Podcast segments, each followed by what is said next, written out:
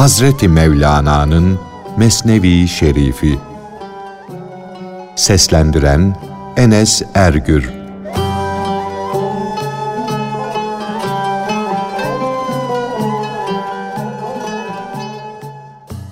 Bizlik, benlik merdiveni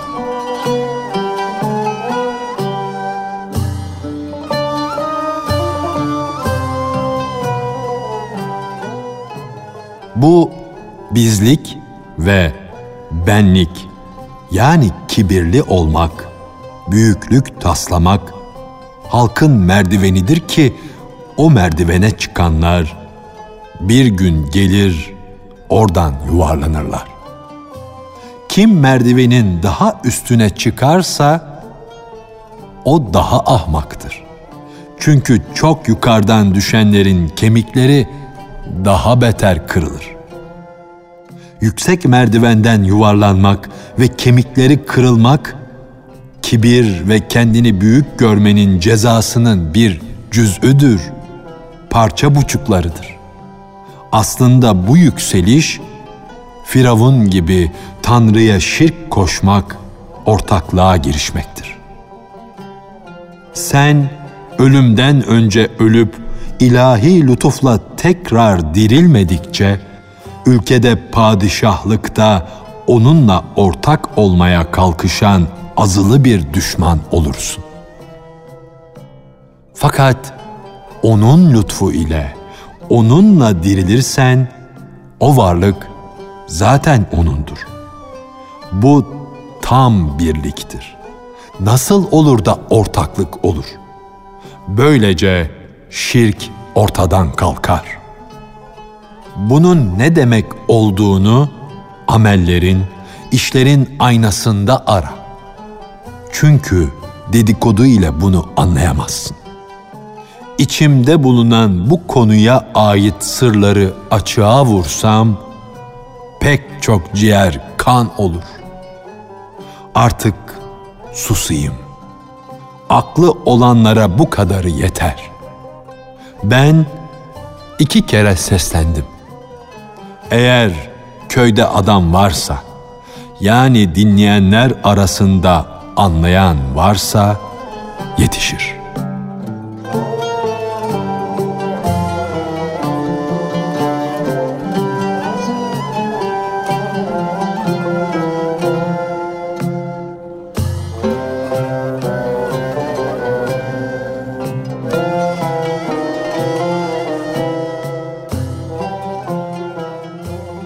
Arap emirlerinin Hz. Mustafa sallallahu aleyhi ve selleme gelip mülkü bizimle paylaş da ortada kavga bulunmasın diye teklif edişleri.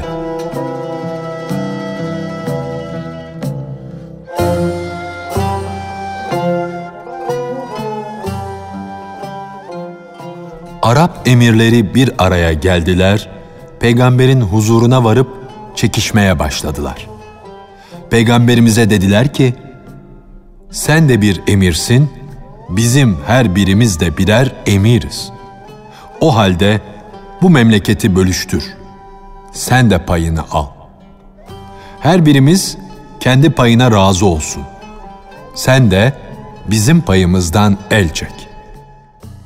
Peygamberimiz Efendimiz buyurdu ki, emirliği bana hak verdi baş olmayı, mutlak devleti bana Allah bağışlamıştır. Bu zaman Ahmet'in zamanıdır. Aklınızı başınıza alın, emrine uyun. Hilafına hareket etmekten sakının.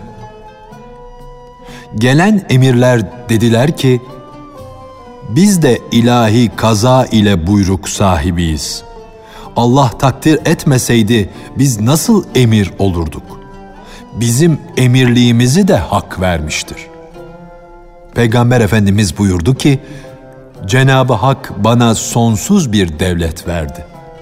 Size ise emir oğlu emir doğmanızdan ötürü eğreti emirlik verdi. Benim emirliğim kıyamete kadar sürer. Eğreti emirlik ise geçip gidiverir. Emirler dediler ki, Ey emir, fazla söyleme. Sen üstünlük davasındasın. Delilin, belgen nedir? O anda ilahi bir kahırla bir bulut gelip yağmur yağdırdı. Seller akıp etrafı doldurdu. Pek korkunç bir sel şehre yöneldi. Selin şehre yüz tuttuğunu görünce şehir halkı feryat ve figanla kaçışmaya başladılar. Hz. Peygamber buyurdu ki, zan ve şüphenin ortadan kalkması ve hakikatin meydana çıkması için imtihan vakti geldi. Siz de gerçek mülk sahibi iseniz şu seli durdurun. Her emir imtihana girdi. Seli durdurmak için mızrağını suya attı. Cenabı Mustafa da mucize gösteren ve fermanını kabul ettiren asasını suya bıraktı. Coşkun ve inatçı selin hızla akan suları, emirlerin attıkları mızrakların hepsini de çerçöp gibi kaptı götürdü. Bütün mızraklar kayboldu. Peygamberin asası ise etrafı gözeten bir gözcü gibi kımıldamadan suyun üstünde duruyordu o mübarek asanın himmeti ile o büyük ve coşkun sel başka tarafa dönüp gitti. Emirler büyük mucizeyi görünce Allah'ın Resulü'nün doğruluğunu tasdik ettiler. Ancak kinleri, hasetleri fazla olan üç kişi inatlarından ötürü imana gelmediler de peygamberimize büyücüdür dediler.'' kahindir dediler. Onların adlarını hızlı ve coşkun akan ölümün seli aldı götürdü. Peygamberimizin ise adı da duruyor, devleti de. Bütün Müslüman memleketlerinde onun adına her gün beş defa nöbet vuruyorlar. Bu kıyamet gününe kadar böyle sürüp gidecektir.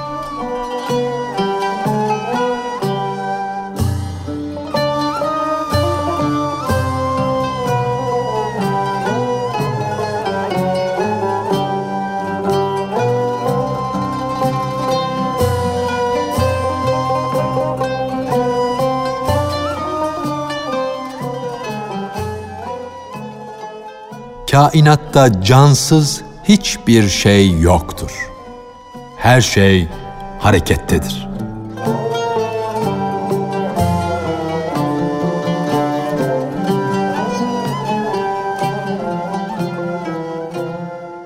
Allah kerem ve lütfu ile cansız sandığımız şeylere de akıl verir. Kahrı ile de canlı ve akıllı olanların aklını alır. Evet, lütfu ile cansızlarda akıl belirir. Kahrı ile de akıllılardan akıl kaçar gider. Hakkın lütfu Nil nehrine idrak ve şuur verir. Onu akıllı bir hale koyar. Kahrı ile de akıllı bir insan olan Hazreti Adem'in oğlu Kabil'in aklını alır. Onu ahmak hale getirir. Kardeş katili yapar. Akıl Hakk'ın emri ile bir tarafa yağmur gibi yağar, faziletli, imanlı kişiler yetişir. Başka bir yerde bulunanların akılları ise Hakk'ın haşmetine, öfkesine uğrar da orada bulunan, şehvetine esir olmuş, hiddetine kapılmış insanların başlarından kaçar gider. Görmez misin? Bulutlar, güneş, ay ve gökyüzünde yükseklerdeki yıldızların hepsi de bir nizam üzere hareket ederler. Bu sayısız yıldızların her biri vaktinde doğar. Doğuş zamanları ne geri kalır ne de önce olur. Bu hali nasıl oldu da peygamberlerin mucizelerinden bilmedik, anlamadık? Onlar taşa ve asaya bilgi verdiler, onları akıllı hale soktular. Bunları gör de öbür cansızları asa ile taş parçası ile kıyas et.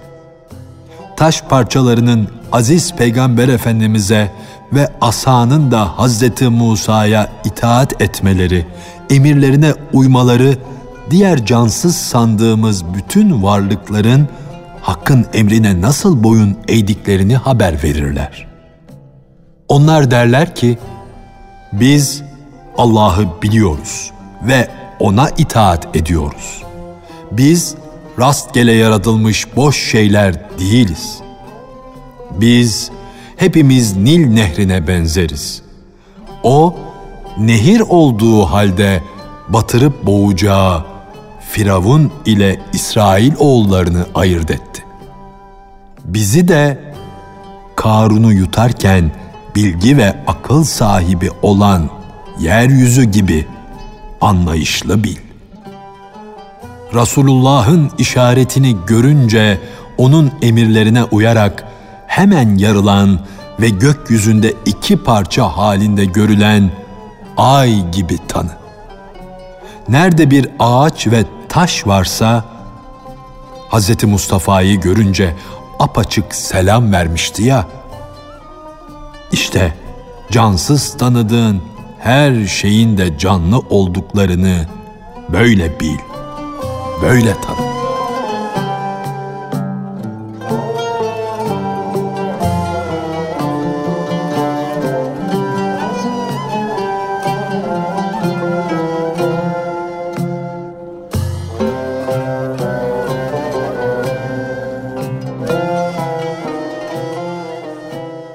Bir mümin ile bir filozofun konuşmaları.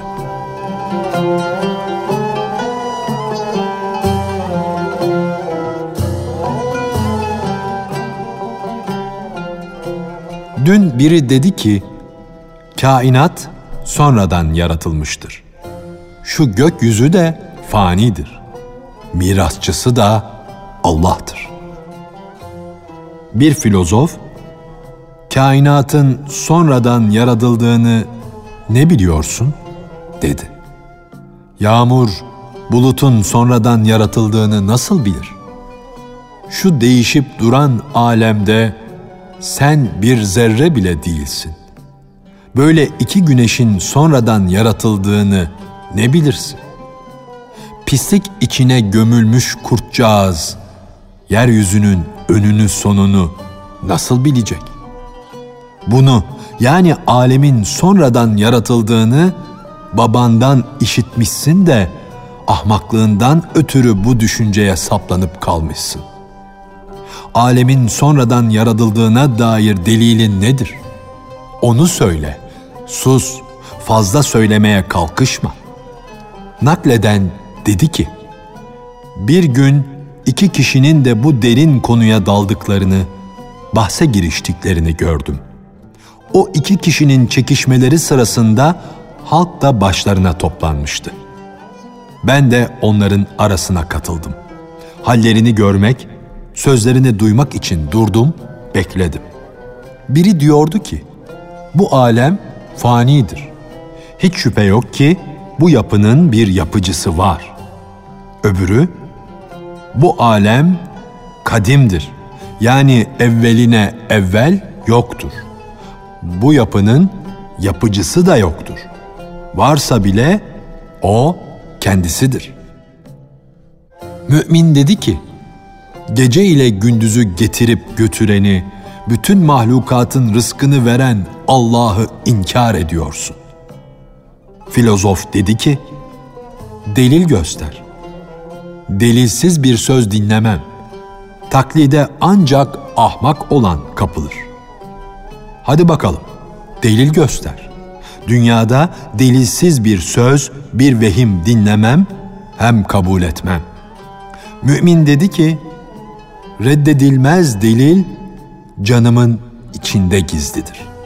Senin gözün zayıf olduğu için hilali göremiyorsun. Fakat ben görüyorum, bana kızma. Dedikodu uzadıkça uzadı.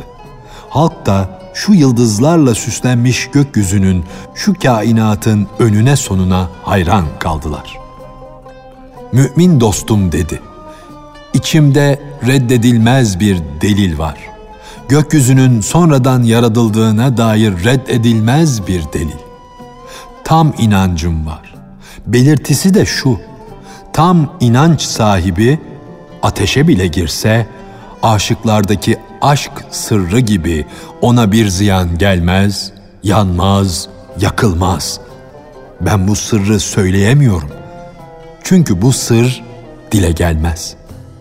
Bendeki bu sır yüzümün sarılığından, vücudumun zayıflığından başka bir şeyle anlatılamaz.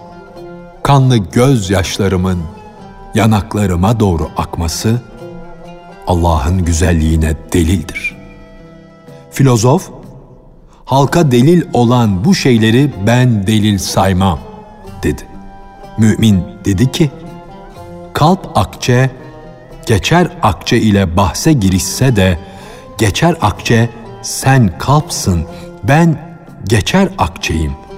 Bu yüzden benim değerim senden üstündür dese, son imtihan ateştir. Bu ikisi ateşe düştüler mi, onların halis mi, kalp mı olduklarını halkın ileri gelenleri de basit olanları da anlar. Herkes şüpheden kurtulur. Ey benim canım!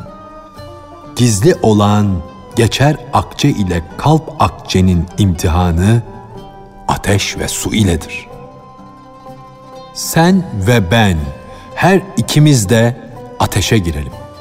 Bu işe şaşırıp kalanlara ölümsüz bir delil, bir belge olalım. Yahut sen ve ben ikimiz de denize atlayalım ve bu tereddüt içinde bulunan insanlara hak ve hakikat delili olalım. Böyle yaptılar. Ateşe atladılar. Her biri kızgın ateşin alevleri içine kendini attı. Allah vardır diyen ve bu davaya girişen kurtuldu. Öbür haramzade ise ateş içinde yandı gitti. Ham ervahın kömürlüğünün büsbütün artması için bu bildirişi, bu haberi günde beş defa minarelerden seslenen müezzinden duy. O mübarek adı asır geçtiği halde ecel ve ölüm ateşi yakmamıştır. Hayatında nasıl yüce, yüksek ve muhterem ise hala da öyledir. Her devirde zaman bu çeşit bahse girişenlerden, inkar edenlerin yüz binlercesinin perdesini yırtmıştır.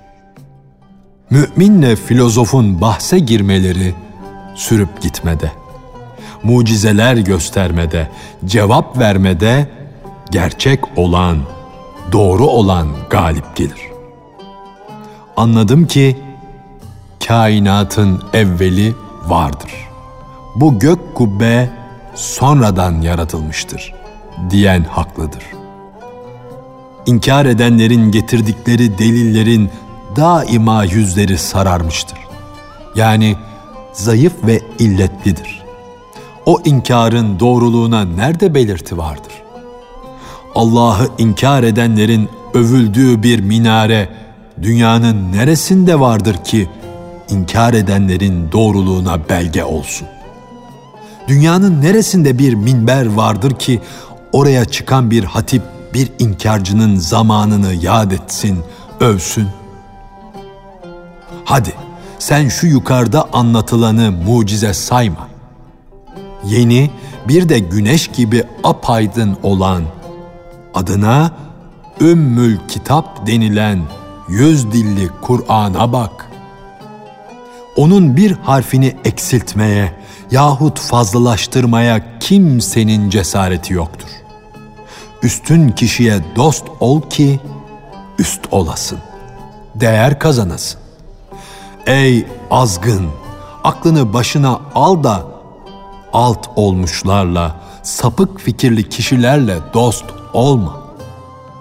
O inkarcı hiç düşünmez ki nerede görünen bir şey varsa o gizli hikmetlerden, büyük yaratıcının yaratma gücünden, sanatından haber vermektedir. İlaçlarda faydanın gizli olduğu gibi her görünen şeyin de faydası gizlidir.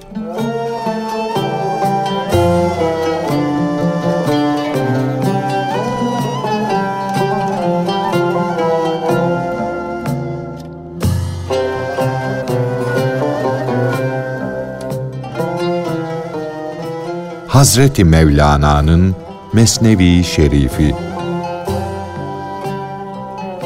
Seslendiren Enes Ergür